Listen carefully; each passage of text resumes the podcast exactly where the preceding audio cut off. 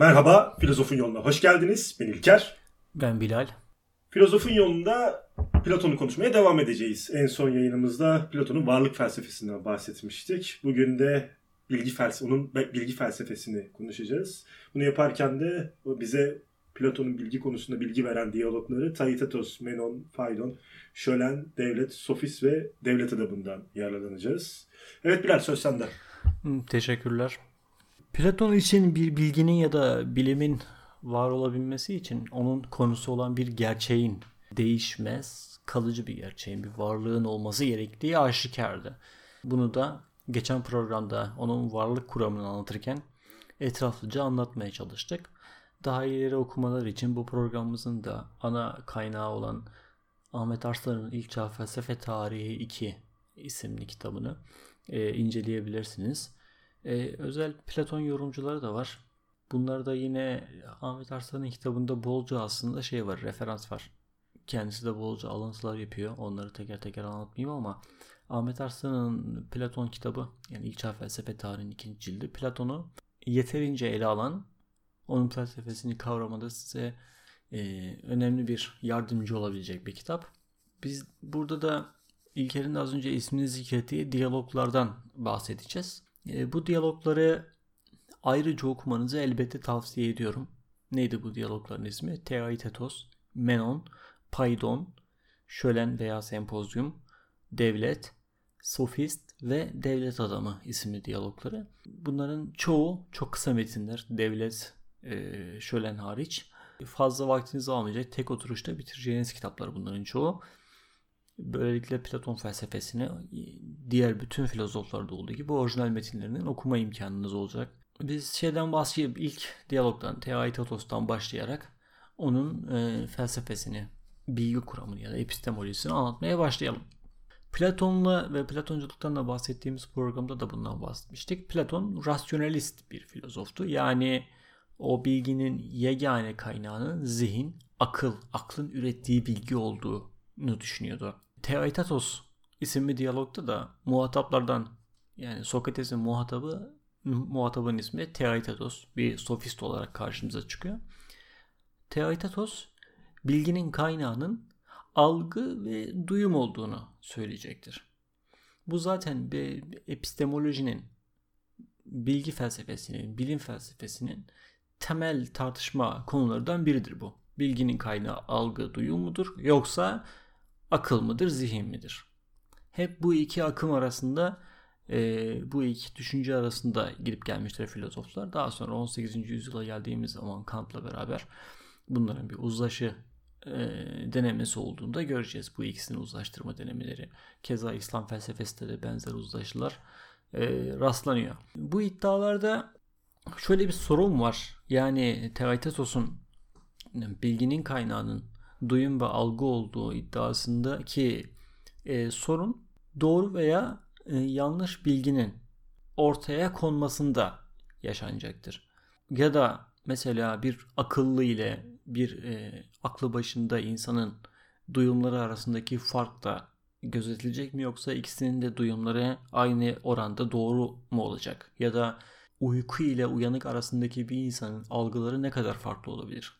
Uyku halindeki insan duyumlarına, duyularına güvenecek mi yoksa uyanık olan bir insanın duyularına mı güvenmek gerekecek? Bunların arasında bir fark söz konusu olacak mı? Bu duyu yanılmalarını e, hangi miyara göre, neye göre, hangi ölçüte göre e, belirleyeceğiz?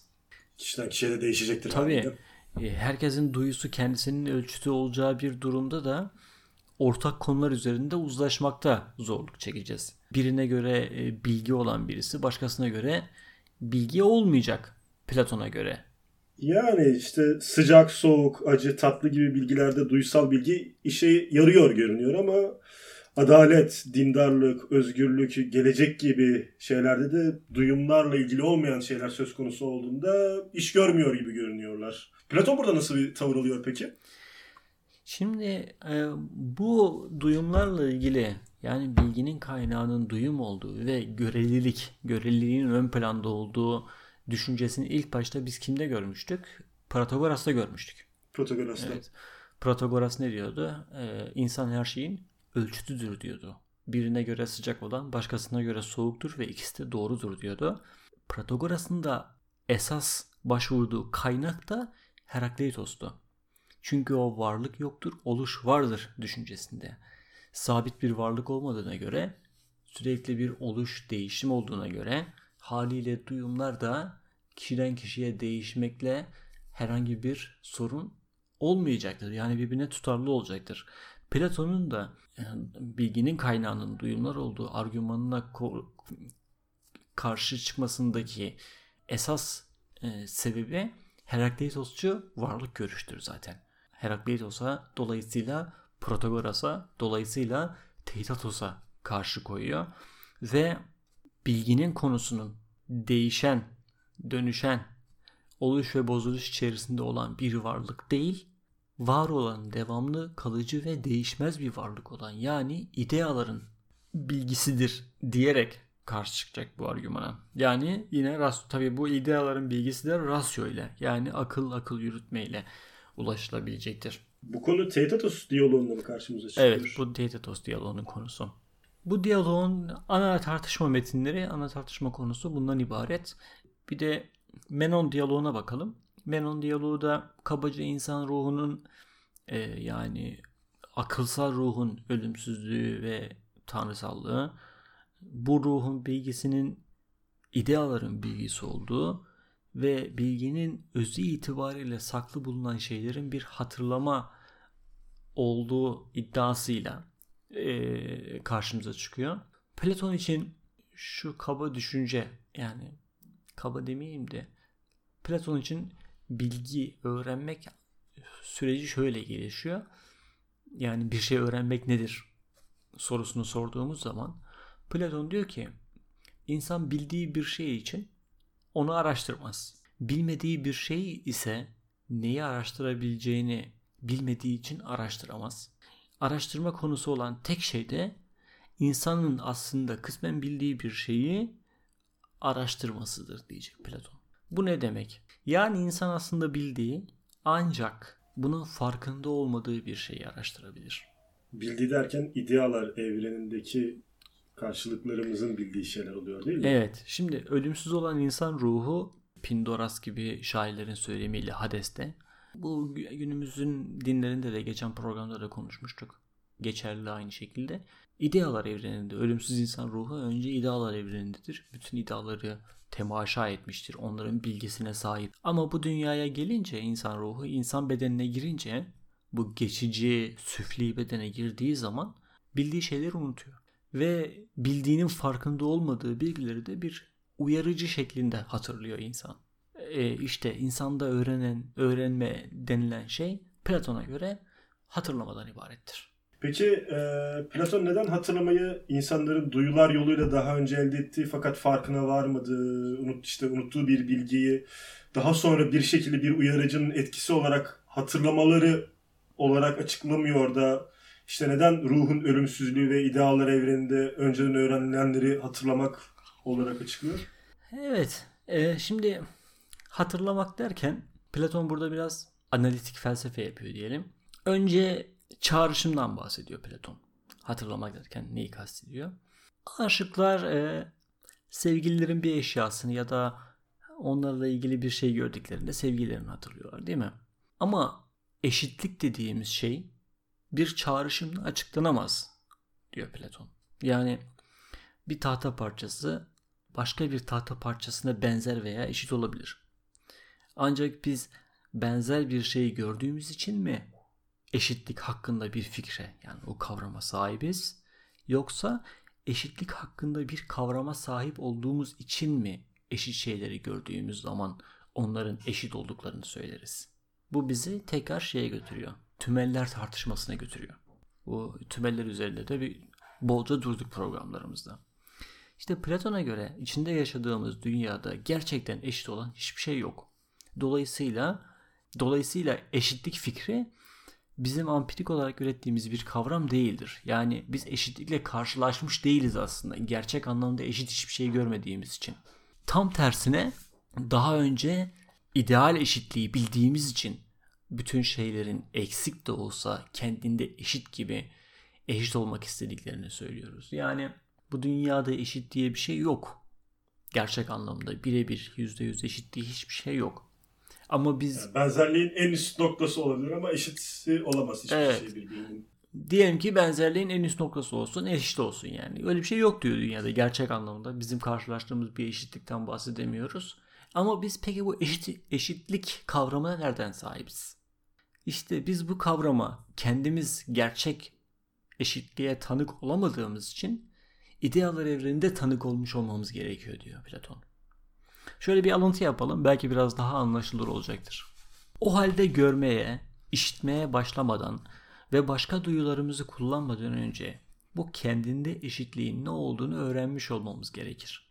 Duyulardan gelen eşitlikleri bu kendinde eşitliğe atfedebilmemiz ve bütün bu eşitliklerin kendinde eşitliğe yaklaşmaya çalıştıklarını fakat bunda başarı göstermediklerini fark etmemiz ancak böyle mümkün olacaktır. Biz dünyaya gelmeden önce bu bilgiyi kazandıksa, bu bilgiyle dünyaya geldikse o halde dünyaya gelmeden önce de dünyaya gelirken de yalnız eşitliği, büyüğü, küçüğü değil aynı tabiatta olan bütün şeyleri de biliyorduk. Çünkü burada söylediğimiz eşitliği ilgilendiği gibi kendinde güzeli, kendinde iyiyi, doğruyu, kutsalı tek kelime ile suallerimiz ve cevaplarımızda mutlağın mührü ile damgaladığımız bütün şeyleri de ilgilendirir.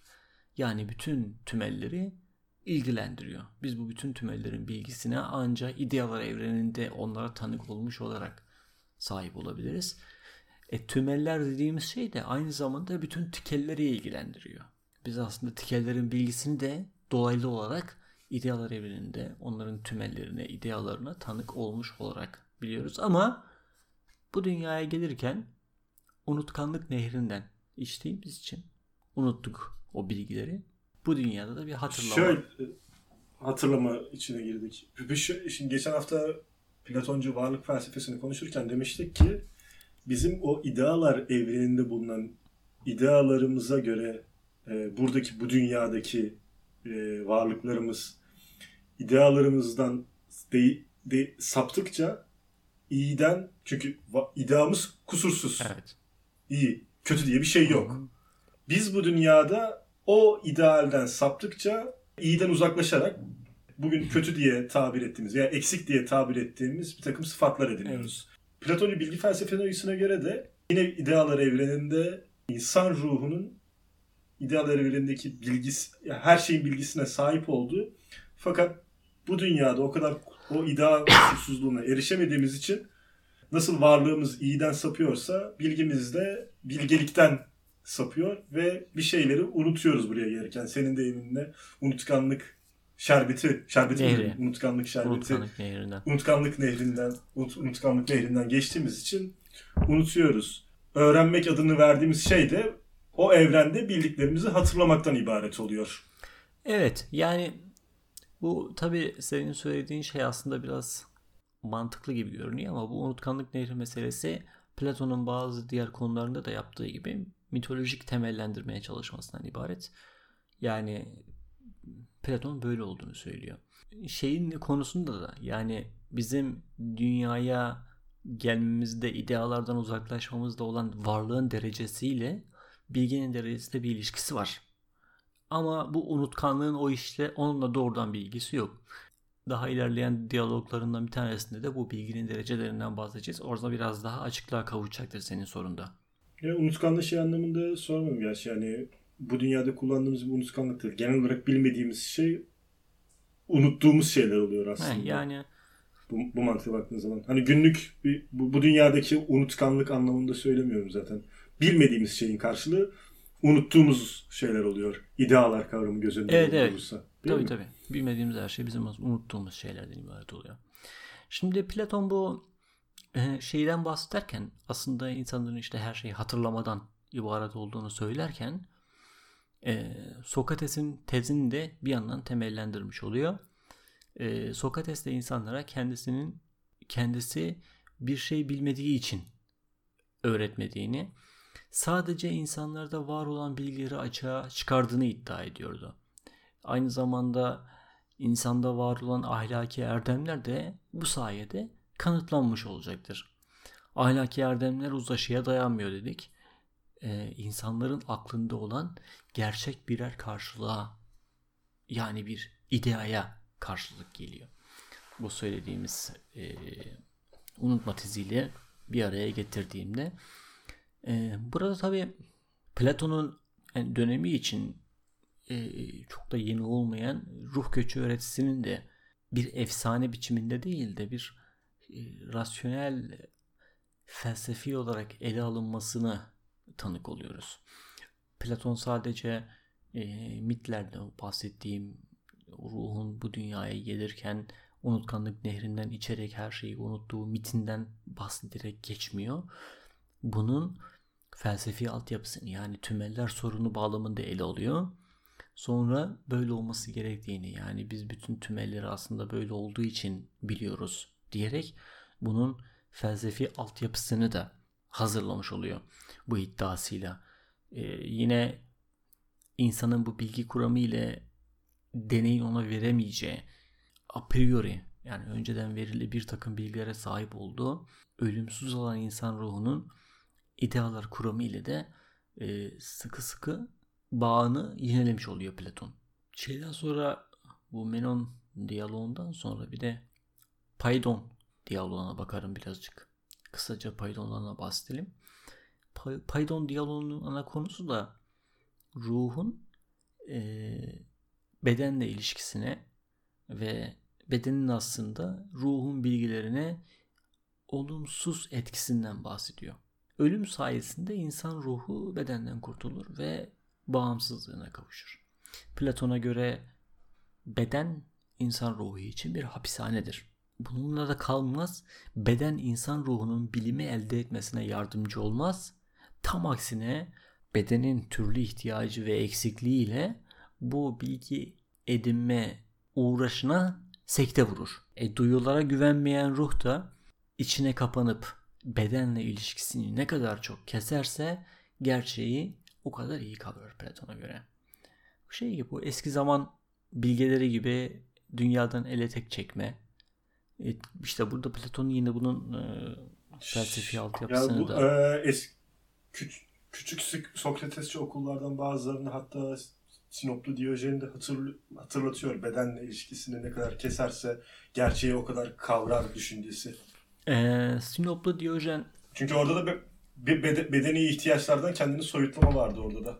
Ee, Sinoplu Diyojen'de daha çok toplumsal hayattan uzaklaşma vardı. Yani e, şey karşıtı olmak vardı. Bir has karşıtı olmak vardı ama e, Sinoplu Diyojen'in şeyi biraz daha farklı. Daha çok ahlaki konularda e, bu Kinikler ve Kiren okulunun daha çok ahlaki kaygıları vardı bunlarla ilgili.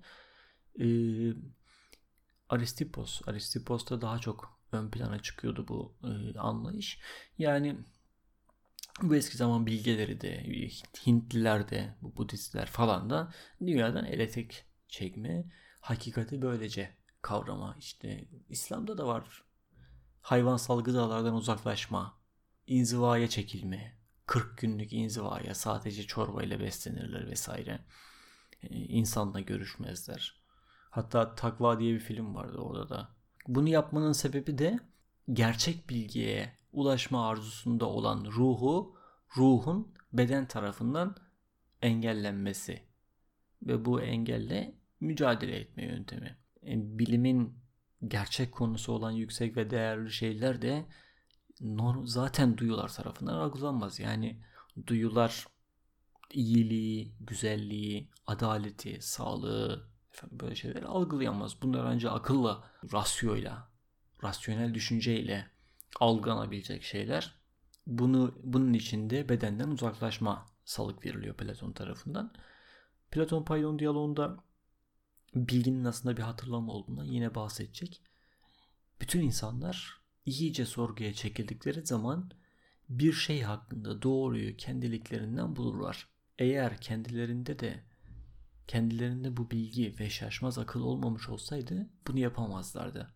Tabi bu arada e, Menon diyaloğunda e, bahsetmedik bu arada. Menon diyaloğunda da bir şöyle bir öykü vardır.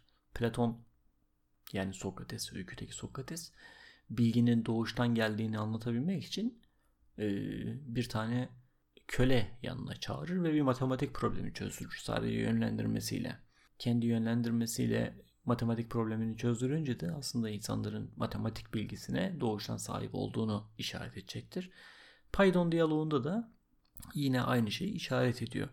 Python diyaloğunun bir diğer ayırıcı özelliği de Platon'un Platon'a kadar yani o zamana kadar doğa filozofları tarafından ileri sürülen bu mekanist doğa açıklama modelinin reddedilmesi ve onun yerine erek bilimci bir açıklama modelinin savunulmasıdır.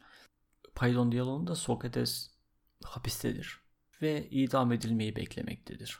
Bunlar o idamdan önce arkadaşları ve ailesinin yaptığı ziyarette yapılan konuşmalar. Ee, Platon, Sokrates bunu anlatabilmek için şöyle bir örnek verir. Kendisinin hapisten çıkmamasının sebebi fiziksel sebepler değildir der.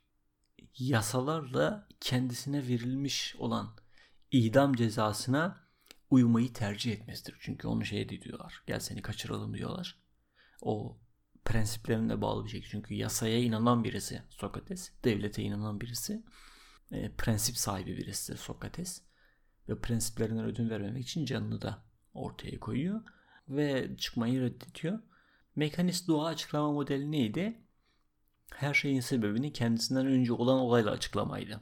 Yağmur yağıyor. Niye? Bulut geldi. Bulut niye yağmur yağıyor? Soğuk hava dalgasıyla. Soğuk hava dalgası niye oldu? Dünyadaki basınç şöyle oldu böyle oldu diye geriye doğru yaptığımız bugünkü bilimsel açıklama modeli mekanist açıklama modelidir. Doğa filozofları da bunu yapıyordu. Ama soğuk... Erik bilimsel açıklama modelinde de e, belirli bir amaca sona hizmet etmesi gerekiyor. Evet. Yani Sokrates ben buradan çıkamıyorum çünkü ben hapse atıldım demiyor. Ben buradan çıkmıyorum çünkü ben idam edileceğim. Yani ileriye doğru bir nedensellik bahsediliyor. Tabii Platon bununla da ibaret kalmıyor. Sadece doğa olaylarını ya da insan olaylarını açıklamıyor. Ahlaki tercihlerin de aynı modelle açıklanmasını e, öneriyor. Bu model neye benzer? Platon'a göre bu model matematik yöntemine benzer. Matematik yöntemin aynısıdır hatta. Matematik yöntem ise temelde kanıtlanmamış bir ilkeden yani postüleden hareket eder, onun sonuçlarını veya içerdiği şeyleri çıkarır. Matematik hakkında biz özellikle şeyden de bahsederken, Pitagoras ve Pitagorasçılardan bahsederken de biraz konuşmuştuk. Matematik dediğimiz şey insan uydurmasıdır. Gerçek değildir matematik. Tamamen insan uydurması. Kurallarını önceden bizim ayarladığımız ve kendi içerisinde tutarlılık arz eden bir sistemden ibarettir matematik dediğimiz şey. Bunun doğaya bu kadar uygun tatbik edilmesi kimi sorunlarıyla beraber hayret verici bir olay gerçekten. Ben de çok şaşırıyorum bazen. Yani uçağa biniyorsun. Uçağın bütün hesapların tamamen uydurma bir dil olan matematikle yapılmış. Canını emanet ediyorsun yani uçağa. Yanlış hesaplama yapsa çakılacaksın yani. Yani önceden verili bazı kurallar var. Bir oyun gibi yani. Matematik, satranç gibi. Nasıl satranç taşlarının önceden kuralları vardır ya. Her bir satranç taşı belli bir şeyi vardır, kabiliyeti vardır. Daha sonraki bütün oyun o kurallara sıkı sıkı bağlı bir şekilde ilerler. Matematikte böyledir. Önceden belirli kuralları vardır. Kendi içinde tutarlılık arz eder. Ve bu matematiğin ön kabulleri kanıtlanmaya ihtiyaç göstermeyen varsayımlardır. Yani bunu kabul ederek başlayacaksın işe. Birin bir olduğunu kimse sana kanıtlayamaz. Birin bir olduğunu sen kabul etmen lazım. Kabul etmiyorsan kendi işine bak diyorsun yani. Keza farklı matematik teorileri de vardır. Yani e, farklı geometri teorileri de vardır. E, mesela biz şu anda Öklit geometrisini kullanıyoruz. Şimdi diğerinin ismini unuttum. E, başka bir geometri yöntemi daha vardır yani. Bizim kullandığımız geometriden çok farklı. Hatta Einstein'da görelilik teorisini açıklarken dediğim gibi ismini unuttum şimdi o teori, teorinin işte bir şey matematiğini bilmeseydim yapamazdım diyor mesela. O matematiğiyle farklı kuralları olan, farklı e, görevleri olan elemanların olduğu bir geometri sistemde var. İdeaların da biz daha önceden de bahsetmiştik. Bir varsayım olduğundan bahsetmiştik. Bu varsayımı kabul edersin ve felsefe yapmazsın veya bu varsayımı kabul etmezsin ve felsefe bilim yapamazsın demiştir geçen programda. Sokrates'in önerdiği bu yöntem de yani diyalogdaki Sokrates ve dolayısıyla Platon'un önerdiği bu yöntem de onun iddiasına göre matematik bir yöntemdir. Bu yeni yöntemi ve bu yeni yönteme dayanacak yeni bilim nasıl nasıl bir şey olduğu hakkında asıl görüşünde yine Platon devlet diyaloğunda ortaya koyacak. Bu diyalogta da yeni yöntemin ideal amacının bilimin tümünü apaçık olarak doğrulardan dedüktif bir şekilde türetmek olduğunu göstermeye çalışır. Dedüktif tümden gelim dediğimiz şey. Ee, bunun içinde bir bölünmüş çizgi benzetmesiyle ortaya attığı bir kuramdan bahsedecek. Bundan sonrası akılda tutması biraz zor olabilir diye e, ayrıntılı bir şekilde açıkçası yazmak istemedim. Eğer dikkatlice ben bunu dinleyeceğim demek isteyen dinleyicilerimiz varsa eline kalem kağıt alsın. Çizgileri çizsin. Bölünmüş çizgi benzetmesini evet. mi? Böylelikle biraz daha en azından görsel hafızası oluşabilir dinleyicilerimizin. Bölünmüş çizgi benzetmesinde ve Platon kısaca varlıkların varlıkları varlık derecelerine göre hiyerarşik bir şekilde sınıflandırıyor. Ee, öte yandan bilgilerin de bilgi veya doğruluk derecelerine göre hiyerarşik bir şekilde sınıflandırılması anlamına geliyor. Bu ilişkinin sebebi Platon'a göre bir şey ne kadar var ve gerçekse onun bilgisi de o ölçüde doğrudur veya doğruluk içerir. İşte bunun bilgi kuramıyla varlık kuramının iç içe olduğunun en açık bir şekilde görüleceği yere geliyoruz. E, Platon bizden önce eşit olmayan iki parçaya bölünmüş bir çizgi düşünmemizi ister. Bu iki parçadan daha kısa olanı görünen dünya, uzun olanı da kavranan veya düşünülen dünya. İkinci çizgi yeniden ikiye bölünür ve kısa tarafı görünen dünyanın kopyaları ve yansıları, uzun bölümü canlı varlıklar insan tarafından yapılmış eşyalardır. Kavranan dünya duyusal olarak kavranmayan ruhun gözüyle görülen şeyleri içine alır. Bu dünya da ikiye ayrılır. Bunlar ruh ve iyi ideasıdır. Şöyle varlıkları böylelikle sıralamış olduk bu çizgiye göre. İlk varlık türü idealar. İkincisi ideaların görünen dünyadaki kopyaları ve üçüncüsü bu kopyaların kopyaları. Kopyaların kopyaları derken örneklendirebilir misin? Resim mesela. Aynadaki, Sanat ya da. Aynadaki, aynadaki yansın. Heykel. Evet. Bunlar kopyaların kopyaları. Ne diyordu Platon? Gerçek varlıklar idealardı değil mi? Bu dünyadaki varlıklar ideaların birer kopyalarıdır. Demiurgos tarafından yapılmıştır. Onların birer gölgeleri gibiyiz biz. Yani sen de öylesin. Sen bir ideanın, insan ideasının kopyasısın. Sonra senin de bir resmini çiziyorum ben. Senin kopyanın kopyası oluyor. Sanatta senin kopyanın kopyası üzerine yapılan şeydir Platon'a göre. Platon'un bu sıraladığımız varlık türüne göre bu bilen ruh, ruhta dört bilme tarzını veya dört bilgi türünü tekabül ettiriyor. Buna göre ilk iki varlık türüne ilişkin bilginin konusu akılsallardır. Akılla kavranan şeyler. Son ikisi de sanının konusudur. Yani idealar, kavranan dünya, ruh ve e, iyi iddiası olan ilişki, ruh ve iyi iddiasına ilişkin bilgi akılla kavranan şeylerdir ve bunlar aklın konusudur. Son ikisi de sanının konusudur. Yani kopyalar ve kopyaların kopyaları da sanının konusudur. Bilen açısından bilen açısından bakarsak, bilen insan açısından bakarsak ilk ikisi saf akılsal bilme veya sezgi, son ikisi çıkarsama veya çıkarsamaya dayanan bilgi olarak adlandırılıyor Platon'a göre. Bilen insan açısından bakarsak derken iddiamızın sahip olduğu bilgiye de tamamıyla haiz olan bir bilgelikten mi bahsediyor? Yoksa bunların farkında olan çünkü bilen insan hani subjektif bir tanımlama getirdiği için ak- Şimdi şeyler olduğu için gerçek yani Platon'un varlık kuramına göre, bilgi kuramına göre bilgi gerçek bilgi şeye idealın bilgisi olduğu için onda herkes e, uzlaşır. Yani öznellik söz konusu değildir bilen insan için. Sadece eşitlik orada vardır. Evet. Yani bu bilen insandan bahsederken bilgi sahibi olan şey biziz. İdea kendisi bilgi sahibi değildir. Hani biz ideanın bilgisine sahip olmamız açısından bahsediyor Platon. Şimdi bunları biraz daha ele alalım. Mesela diyorum ki bu varlık türlerini saydık, bilgi türlerini saydık. Bu varlık türleri ve bilgi türlerine ilişkin dört türlü bilgi çeşidi karşılaşıyor. Yani bir insan kaç farklı şekilde bilebilir? Veya öğrendiği, bildiği şeyler kaç türlüdür? Hangi neye göre tasnif edilir? Zaten epistemolojinin konusu da bilgi nedir? İnsan nasıl bilebilir? Neleri bilebilir? Temel konumuz bu zaten. Platon'un da bu diyaloğunda bu konulara giriyor. Şimdi dört türlü bilgi var. İnsan dört türlü bilebilir diyor Platon. Birisi eikasya Yunanca kökünden geliyor.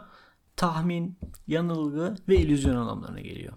Diğeri pistis Yunanca kökünden geliyor. İnanç ve inanma. Diğeri dianoia kökünden geliyor. Çıkarsamacı bilgi.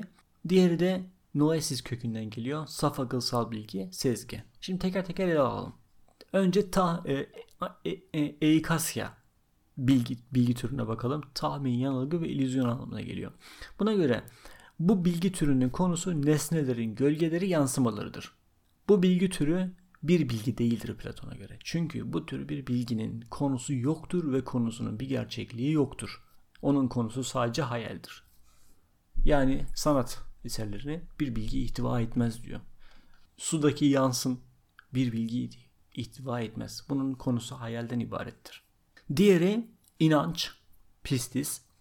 Bu bilgi türünün konusu duysal tikel nesnelerdir. Tek tek nesnelerden bahsediyoruz. Tümelin bilgisi değildir. Ancak Platon'un bu tür şeyleri gerçek varlıklar görmediği için onları konu olan duysal tikel algıları da bilgi olarak kabul etmez. Yani biz normal Platon'un varlık kuramına göre bu dünyadaki şeyler gerçek değildir ya gerçek olan idealardır. E, Platon da bu tikel bilgilerin yani bir kedinin herhangi bir kedinin bir ağacın bilgisi de ağaç gerçek olmadığı için gerçek bilgiyi ihtiva etmez. Ama bu bilgi türü tamamen değersiz de değildir onun için. Peki bunun değeri nerededir? Şöyle eğer biz ideaların bilgisine sahip olmasaydık insanın sahip olacağı tek bilgi türü bu bilgi olacaktır Platon'a göre. Yani tümellerin bilgisi olmasaydı sadece tikellerin bilgisine sahip olacaktık. Platon duysal bilginin varlığından şüphe etmiyor bu arada. Problem onun kesinliği gerçekliği de değil. Onun sürekli değişmesi ve bilimin ihtiyaç duyduğu tümellik, değişmezlik, evrensellik ve zaman dışılık sınır standartını karşılamamasıdır. Çünkü sürekli değişen bir şey hakkında bilim yapılamaz. E bu bilgi türü zaten şöyle de şunu da göstermemiz gerekiyor. Platon'un gerçek bilgi olmadığını söylediği bilgi türü bizim bugün ampirik bilgi dediğimiz şeydir. Yani bizim bugünkü bilim yapma yöntemimiz olan şeydir. Yani bizim bugünkü kullandığımız bilgi türü Platon'un bu söylediği gerçeklik vermediği bilgi türüdür. Platon'a göre bu standartları düşüktür. Ona göre gerçek bilgi değildir bu bilgi. Sonra çıkarsamacı bilgi. Artık tüme varımsal, tüme varımdan bahsediyoruz. Dinleyicilerimizin tüme varım ya da şey tümden gelim ya da dediktif bilginin, de, de, dedektif önermelerinin ne olduğunu sözlüklerinden bakmalarını rica ediyorum. Ee, yoksa bu çıkarsamacı bilginin ne olduğunu anlayamayacaksınız. Yani önceden verili bilgilerden bir matematik problemi çözer gibi. Çıkarsamacı bilgiden örnek verelim. Mesela ilk önermemiz tüm insanlar ölümlüdür. Ondan sonra Sokrates bir insandır. Bundan hangi sonucu çıkarabiliriz? Sokrates ölümlüdür. Evet bu kesin bilgidir. Aynı bir matematik problemi çözer gibi e, kesinliğine şüphe edilemeyecek bir bilgidir. Ama ilk iki önermenin doğru olduğu kabul edilirse yani. Şimdi bu zaten bizim 17. yüzyılda yani bu çok kaba haliyle anlatıyorum. Bundan ibaret değil çıkarsamacı bilgi. 17. yüzyılın da özellikle mesela Descartes'in falan da bilgi felsefelerinin temelini oluşturacaktır yani bu konu. Ee, burada biz bu çıkarsamacı bilgi yani Dianoia'da e, Dianoia'da artık akılsal bilginin alanındayız ama yine de yeterli doğruluk ve kesinlik içermez bu bilgi türü Platon'a göre. Çünkü bu tür de duyusal unsurlara dayanır. Mesela tahtaya çizilen üçgen hakkında değil onun temsil ettiği tümel üçgen hakkında konuşuruz biz normalde. Tahtaya çizilen üçgen ideal üçgenin bir illüstrasyonudur. Bu matematiksel bilgi koşullu varsayımsal bilgi olduğu için Platon'un tercih ettiği ideal bilgi olmayacaktır. Platon'un esas gerçek bilgi olarak kabul ettiği saf akılsal bilgiye, sezgi, noes'e geldiğimiz zaman apaçık ilkelere dayanan, herhangi bir duysal öğe içermeyen, hiçbir şekilde varsayımsal bir nitelik taşımayan, nesnesini doğrudan ve saf kavrayışla kavrayan bilgidir bu. Platon buna diyalektik diyecek. Bu matematiksel bilgi türü dedüktif bir çalışma yöntemi içerir değil mi? Evet, Platon'a göre diyalektiğin matematikten farkı diyalektiğin ilke veya ilkelerin mutlak olmasına karşılık matematiğin ilkelerinin koşullu olmasıdır. Yoksa her ikisi de dedüktif bir çalışma yöntemine sahiptir. Bu şekliyle diyalektiğin Descartes'in yönteminden de bir farkı olmadığını yine söylememiz gerekiyor. Peki sezgisel bilginin mistik bir yönü var mıdır? Evet, Platon'un e, gerçek bilginin sezgisel bilgi olduğu yönündeki görüşü onun kendisinden sonra gelecek yeni Platoncu felsefede ve daha sonra göreceğiz. İslam felsefesinde en yüksek varlığın, ilkenin tözün bilgisiyle ilgili olarak mistik bilgi kuramını savunan bir filozof olarak yorumlanmasına tereddüt etmeyecekler. Hatta metafizik ve ahlak öğretilerinde de bu tür bir bilgi anlayışına uygun bir varlık ve ahlak felsefesi geliştirmişlerdir. E, Tanrı evrenin tözü, evrenin Tanrı'nın bir süduru olarak görülen bir panteist bir varlık felsefesi. Ahlak felsefesi ise insan için en büyük mutluluğu bu ülkeye, bu ilkeye kavuşmak, onunla birleşmek gören bir ahlak felsefesi kuracaklar. Yine Platon'un bu mistik yanı nedeniyle ona tanrısal Platon denecek Hristiyan ve Müslüman felsefesinde. Peki bu tanrısallık bir tanrısal aşk haline dönüşüyor mu? Bu bir, bir İslami yorumunda falan özellikle. Bizim bugün e, sofularda veya tarikat ehlinde gördüğümüz mistik bir coşkunluk haliyle tanrısal bilgiye, sezgiye sahip olma halinin imaları Platon'da da görülmektedir. İslam'da da bunun tasavvufta da çok görülüyor. E, sonuçta Platon Hristiyan ve Müslüman dünyasında sadece bu tür bir öğretiyi savunan dar anlamda bir filozof değildir. Aynı zamanda geniş anlamda bir mistik düşünür ve yazarların temel ilham kaynağı olmuştur Platon. Aşk nedir onun için peki? Platon'un aşk konusunda uzun uzun konuşulan diyaloğu şölen veya bir diğer adıyla sempozyumdur. O dönemlerde e, insanlar bir araya geliyorlar. Bir tane konu belirliyorlar. Bu şölen veya sempozyuma katılanlar. Bugünkü sempozyum da zaten buradan geliyor. Üniversitelerde yapılan sempozyumlar var ya. O antik Yunan'daki şeyden gelir. Alışkanlıktan yani adetten gelir. İnsanlar bir araya geliyorlar. Ee, bir tane konu belirliyorlar. Sırayla herkes o konu hakkındaki fikirlerini söylüyor. Sempozyum diyaloğu da öyledir. Konusu aşktır. Sofistler teker teker konuşurlar. En son Sokrates'e gelir. Ondan sonra bir tane bilgi gelir. Çok, okuması çok zevkli bir diyalogtur. Herkese mutlaka okumalarını tavsiye ediyorum. Sokrates bu diyalogda aşkı bir mitle anlatırken aslında onun e, ruhun kurtuluşu, ruhun kurtuluşa yaptığı yolculuğunun içinde yükselişinin hikayesi olduğunu görüyoruz. Mite göre aşk ne mükemmel bir tanrı ne de mutluluğa ulaşma imkanı olmayan bir ölümüdür. Bu ikisi arasında bir şeydir. Aşkın annesi yoksulluk, babası bolluktur. Aşkın ne olduğunu anlamak istiyorsak sevilene değil, sevene bakmamız gerekiyor Platon'a göre. Sevilen kusursuz, seven ise kusurlu ve eksiktir.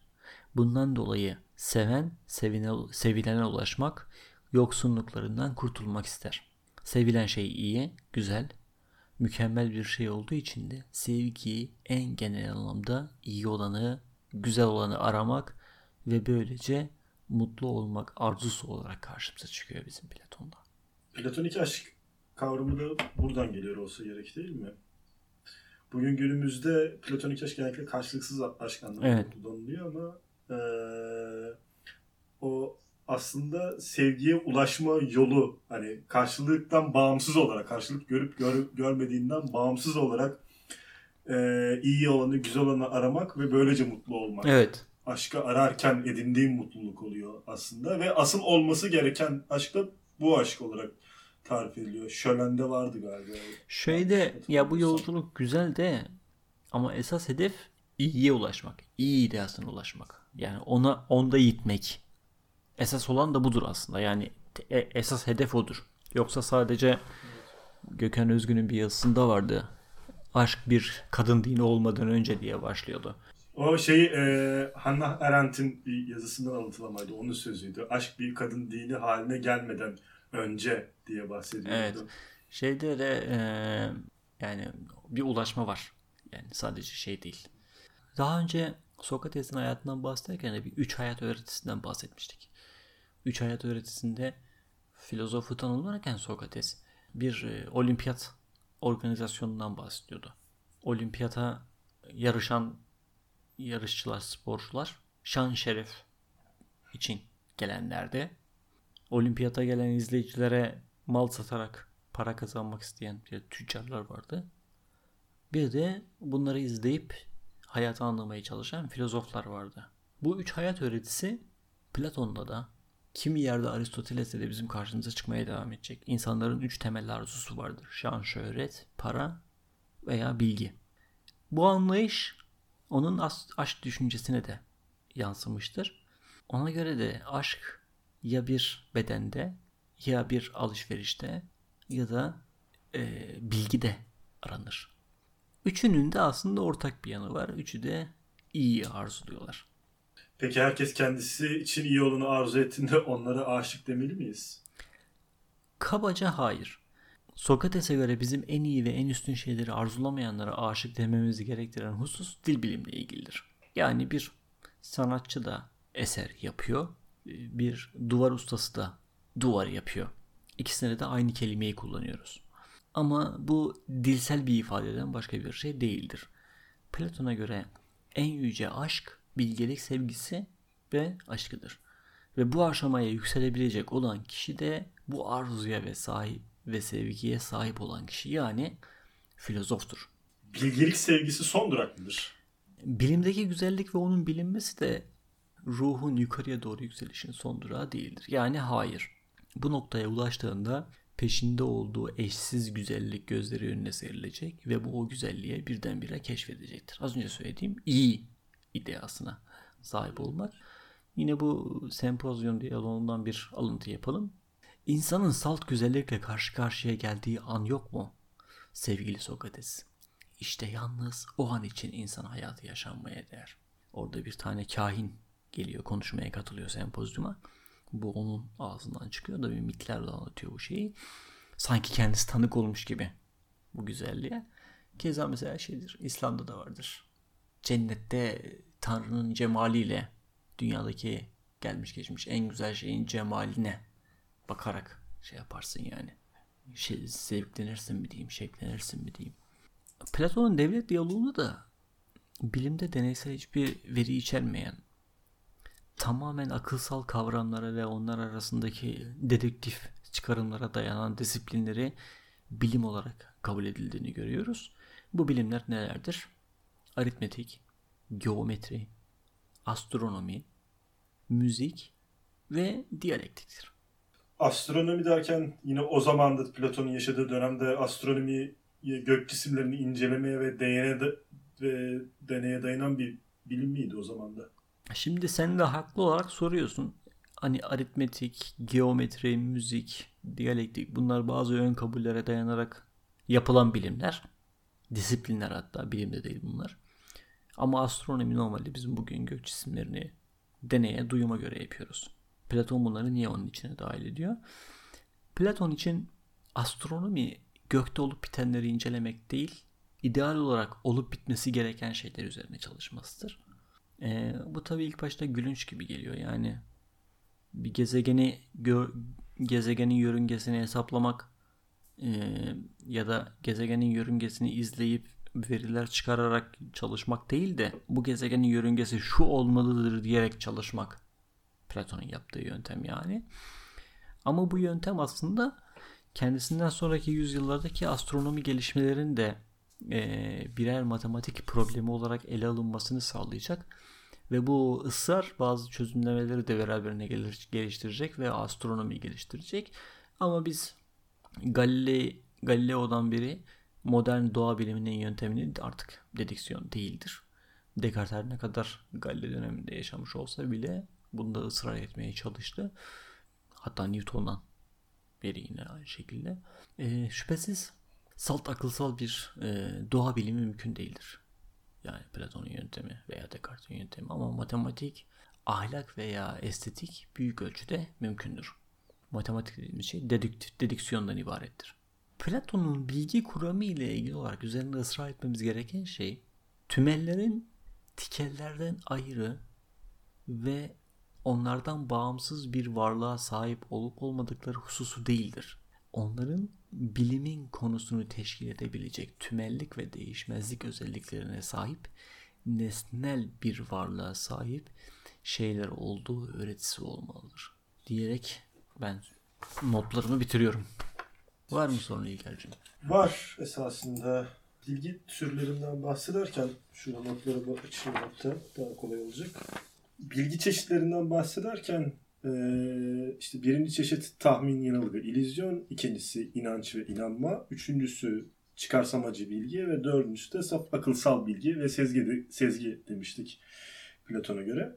Şimdi bunlar sırf bu isimlerinden dolayı bile tanımlarında aşağı yukarı ne olduğunu çıkarıyoruz. Hı hı. Yani bariz bir sınıflandırma var. Fakat hani aralarındaki sınırlar çok geçirgen değil mi bunların aynı zamanda? Çok muğlak değil mi? Mesela inanç zannettiğim, mesela çıkarsamacı, bilgi zannettiğimiz bir şey inanca, inancımızdan dolayı, ona öyle olduğuna inandığımızdan dolayı öyle oluyor biliyor olabilir mi? Veyahut da yaptığımız tahmin yine inançtan kaynaklanarak yani esas bilgi olarak bile kabul edilmeyen inançtan kaynaklanarak yaptığımız bir yanılsama olabilir mi?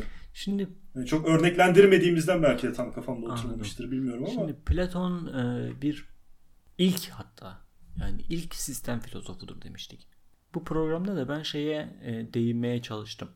Onun varlık kuramıyla bilgi kuramının iç içe olduğunu anlatmaya çalıştım birkaç farklı yerde.